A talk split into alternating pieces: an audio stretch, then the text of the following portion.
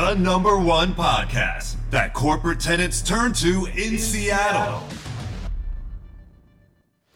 Relocations, expansions, contractions, subleases, renewals, and redesigns are no problems when these champions are on your side. From the Orion Commercial Partners World Headquarters in Seattle, Washington, this is the Champions for Corporate Tenants podcast. Now welcoming your, champions, your hosts, Gil White and Stephen Cougar.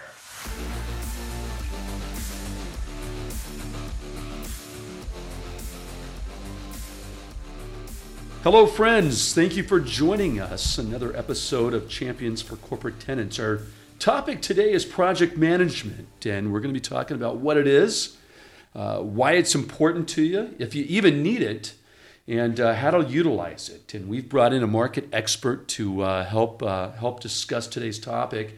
And uh, I'm going to have Stephen introduce our guest, Amy Sparks. Amy, we're so happy to have you with us today. Amy Sparks is the founder and president of Sparks Management Incorporated. They are a project construction and move management consulting firm serving the greater Puget Sound region. Amy professionally has a background of more than 25 years of experience in design, architecture, and project management with an extensive history working on commercial tenant improvement projects, both large and small, for clients in a range of industries such as academic, research, and hospitality, and of course, everything across the corporate spectrum. Some of Amy's recent projects include the headquarters office relocations for companies like Experience Music Project, the Western Institutional Review Board, LSI Corporation, a Place for Mom, and the ad agency Copacino and Fujikado. Amy, we're thrilled to have you. Why don't we back up a little bit and talk very generally about the service you provide, and then we can get into some of the nuances. Does that sound pretty good? Great. Well, thank you very much for having me here. Look forward to it. Well, uh, let's start out with what is project management? Well, a project manager is the person that uh, sets up a project, you know, with the budgets and the schedules, and facilitates the client through the entire project process. What does that usually involve? Well, as you know, there's uh, several layers of process in the project. Uh, when you're going in to do a, a tenant improvement, you've got to have your architect in place, you've got to have your general contractor in place, uh, various other consultants, and of course, get you moved into your new space. I think a question that brokers tend to get is, you know, when does it make sense to get someone with your background involved in a project? To your point about having your office manager or the facilities manager run the project, it can be very cumbersome from them and you know, they have a day job. So if the tenant can bring me in as soon as possible. I can assist with uh, checking the program, checking if the space is appropriate, helping you develop budgets in a holistic manner so that you're not caught off guard when you get into your project and uh, surprise elements that may pop up. So the earlier the better. But of course, I can come in at any time with construction management services or move management services. Amy, uh, are your services uh, specific for a particular size of tenant? Will you work with a thousand square foot tenant, a small sort of regional law firm, or will you work with a 150,000 square foot corporate headquarters? Absolutely. My uh, clients run the gamut from very small to, to quite large. Uh, the smaller tenant may only need some advisory services and help them set up the project so that's off to a good start, all the way through large tenant improvements, which of course need a lot more strategic planning because the complexities are a lot greater, obviously. In any particular industry that you work with, or do you run the gamut? Well, I have a pretty wide, um, broad base of clients from higher education, hospitality, research and development. I have a, I have a pretty wide range of clients. You know, one of the things that seems to come up whenever I try to introduce a third party service provider into the process. Is okay, Stephen, you think I should hire a project manager. How much are they going to cost? How would you answer that, Amy? You know, how are you usually paid on the projects that you're working on? Um, most commonly, it's paid through the tenant improvement allowances. So your broker, uh, Stephen or Gail, would negotiate that um, that the fees would be paid through those uh, tenant improvement allowances. Um, if that's not possible, then uh, my clients pay me directly. That makes a lot of sense. There's so much happening right now in the current construction environment. And, uh, you know, we're seeing a lot of things get delayed because there's so much activity in the marketplace. Just, you know, in the spirit of, of being really relevant right now, what are a couple things that you've had to counsel your clients on, you know, as they relate to the current environment out there? What are things that, that just can't be overlooked? Well, fortunately for all of us, uh, this town is very busy. The state is very busy. That means that planning is critical. If you don't have a plan and have things um, timed out, you could get into uh, trouble with. Uh, you know, hiring your, your the contractor that you want, they may be too busy. The architect that you want, they may be too busy. Uh, going to the city with permits, the cities, the uh, the permit department is extremely busy and backlogged. So it's it's really critical that you have a plan and that you uh, plan appropriate with the with the timelines that are going to work. And uh, you want to make sure, just because time is tight, you don't take uh, second rate uh, contractors or um, subcontractors. So it's it's critical to to make sure you're you're uh, adequately and uh, looking at your project eh, with the with the best plan possible. Yeah, there's probably some items in every project that they have longer lead times as well. Uh, you know, the, what are some things that that people better be on top of if they're planning a relocation? Can you give us a couple examples? Sure. They're, the classic long lead items are uh, like the light fixtures, if they're coming from overseas, or carpet, if it's coming from the other side of the country. HVAC units that are backlogged. There are all kinds of things that uh, can slow up a project, and uh, design and construction team may not find out until the last minute that those are the, the case, or if it's a specialty item. So it's critical to um, plan appropriately and when those things are being specified to make sure that they are on the shelf if you've got a critical timeline. It's, it's a matter of watching um, all the elements through the design and construction process so that you don't get caught and have to make substitutions that sacrifice um, your budget or your aesthetic. Thank you. It's obvious that you're bringing a lot to your to your projects. Generally speaking, you know, strategic planning, scheduling, budgetary considerations.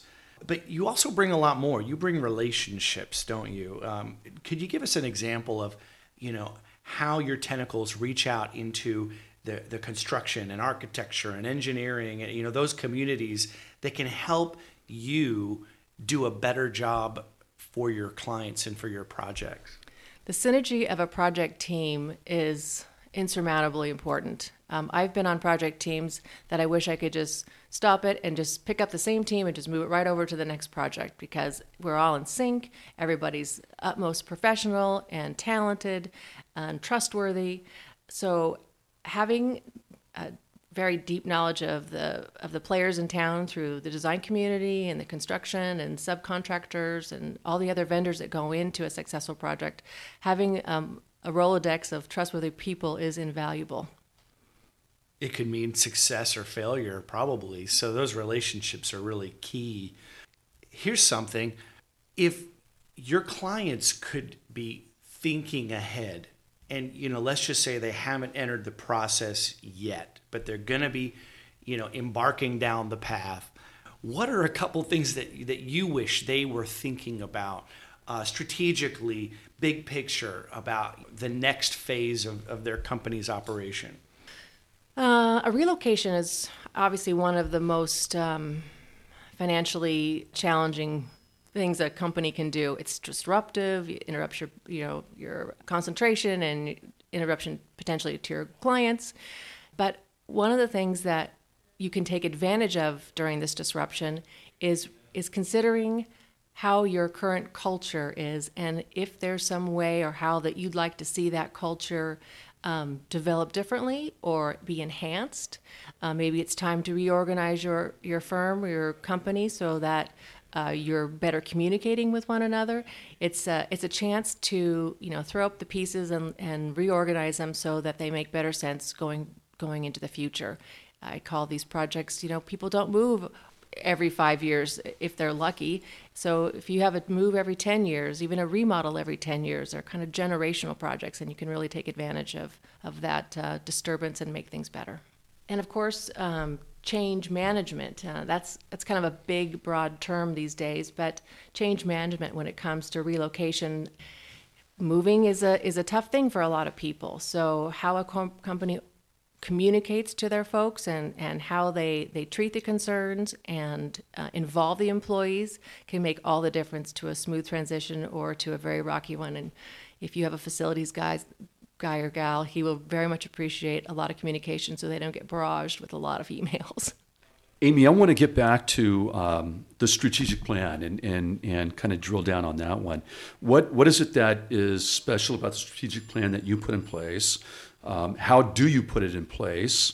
Uh, is a strategic plan nothing more than a checklist I can find off Google if I Google strategic plan project management? Do you deep dive? Let's talk a little bit more about the strategic plan and, and what you do and how it's different.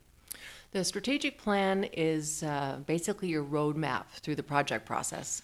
So it is uh, comprised, it's typically comprised of a schedule, and the schedule uh, is used with simple tools as simple as uh, Excel or something more complex as a Microsoft project. And it uh, outlines uh, all the critical path and detail from the beginning to the end. And it is then used as a benchmark to make sure that you're staying on uh, schedule. The budget is the other extremely critical part. And I use a budgeting tool that is very comprehensive and can capture all the costs associated with the uh, design and construction of your project. Of the tenant improvement from uh, soft costs, which are the fees and the furniture and the phones and uh, AV and all the other uh, things that go along with the project to the hard costs, which are all the construction costs, things associated. So, and again, that then serves as a benchmark to use to make sure that things stay on target.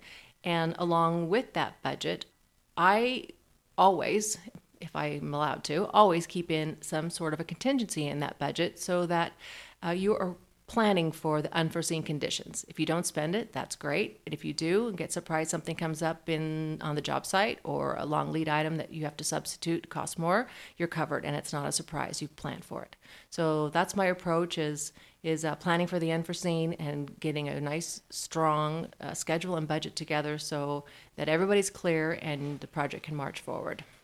So is is that kind of assembled after one meeting? Can you do this within an hour, or does this take uh, numerous meetings to where you sit down with them and really kind of uh, understand their business operations, how they're going to use the space? Well, on a larger client, it's uh, much more interactive and it could take time because when I start asking the questions to be able to develop that schedule and budget, the client may not know all the answers. They may not know what has been allocated for capital improvements that year, they have to find it. They don't know if they're going to have to buy new task chairs that year. They have to do some research, and, and I'll ask the questions for them to be able to get me those answers. The schedule's a little bit more definitive because you've got a lease timeline typically, and we've got to, you know, get you in and get you out, or get you out and get you in probably closer to it. So it, it's a little bit easier to define, and you start high and, and drill down into the weeds as you get into the details.